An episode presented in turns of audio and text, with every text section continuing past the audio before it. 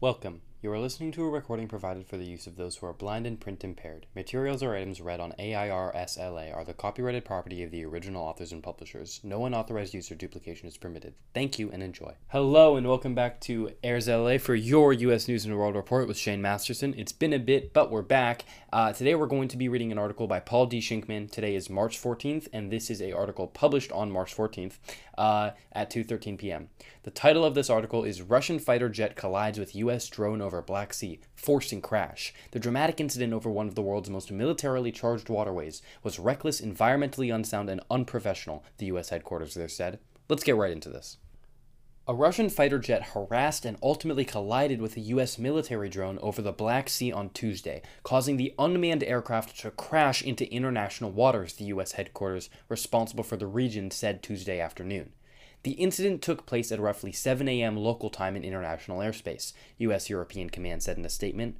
It said two Russian Su 27 fighters conducted an unsafe and unprofessional intercept of the Air Force MQ 9 surveillance drone, including flying in front of it and dumping fuel on it several times before ultimately colliding. Coming at a time of unprecedented tensions between Russia and the West in a generation, the command said the encounter occurred in reckless, environmentally unsound, and unprofessional manner, that it demonstrates a lack of competence in addition to being unsafe and unprofessional. Air Force General James B. Hecker, commander of U.S. Air Force uh, Europe and Air Forces Africa, in a statement said the crash represents a quote complete loss of the MQ 9. In fact, this unsafe and unprofessional act by the Russians nearly caused both aircraft to crash, Heckler said. U.S. and allied aircraft will continue to operate in international airspace, and we call on the Russians to conduct themselves professionally and safely.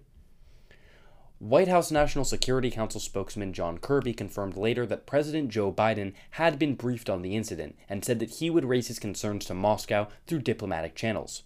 Russia denied that the collision took place. Its Ministry of Defense said in a statement that it identified the drone traveling in the direction of Russia's territorial borders, and that it scrambled fire, fighter jets to identify the intruder over the Black Sea, according to a translation of a report from Russian state news.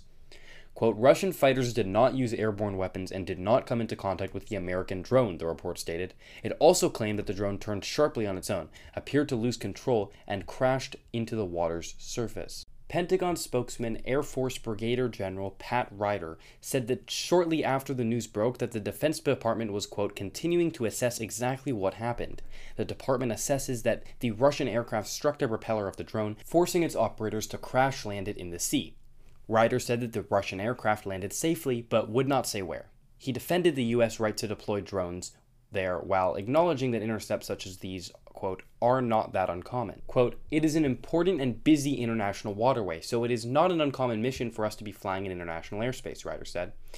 Though largely composed of international waters, the Black Sea to the south of Ukraine has seen some of the most potentially disastrous encounters between Russian forces and those backing Kyiv in recent years. Since Russia began its military intervention in Ukraine in 2014, its ships have attempted to isolate the sea lane several times, forcing international crises that risked escalating to all out war with Western powers. Russia has sharpened its focus on the strategically critical region since launching its massive invasion a year ago. Attempting to use territory on the adjacent Crimean Peninsula, it considers its own to impose pressure on Ukraine, which relies on the Black Sea and its tributaries for crucial commercial and economic access. European Command on Tuesday described, quote, a pattern of dangerous actions by Russian pilots while interacting with U.S. and Allied aircraft over international airspace, including over the Black Sea and warned that, quote, aggressive actions by Russian aircrew are dangerous and could lead to miscalculation and unintended escalation. It pledged to continue operating in international airspace in the region. The incident comes at a time of growing skepticism among right wing politicians in the US and Europe about the value of Western support for Ukraine. Florida Governor Ron DeSantis, among the leading expected Republican presidential contenders, said in a statement to Fox News aired late Monday that, quote, becoming further entangled in the territorial dispute between Ukraine and Russia is not in America's national interest. However, other members of DeSantis' party used Tuesday's encounter to justify why persistent U.S. support for Kyiv remains essential. Quote, this brazen act by Russian pilots against uh, an American aircraft flying in international airspace makes clear that Vladimir Putin is an adversary, Senator Roger Wicker of Mississippi, the top Republican on the Senate Armed Services Committee, said in an emailed statement. Quote, this incident should serve as a wake up call to isolationists in the United States that it is in our national interest to treat Putin as the threat he truly is.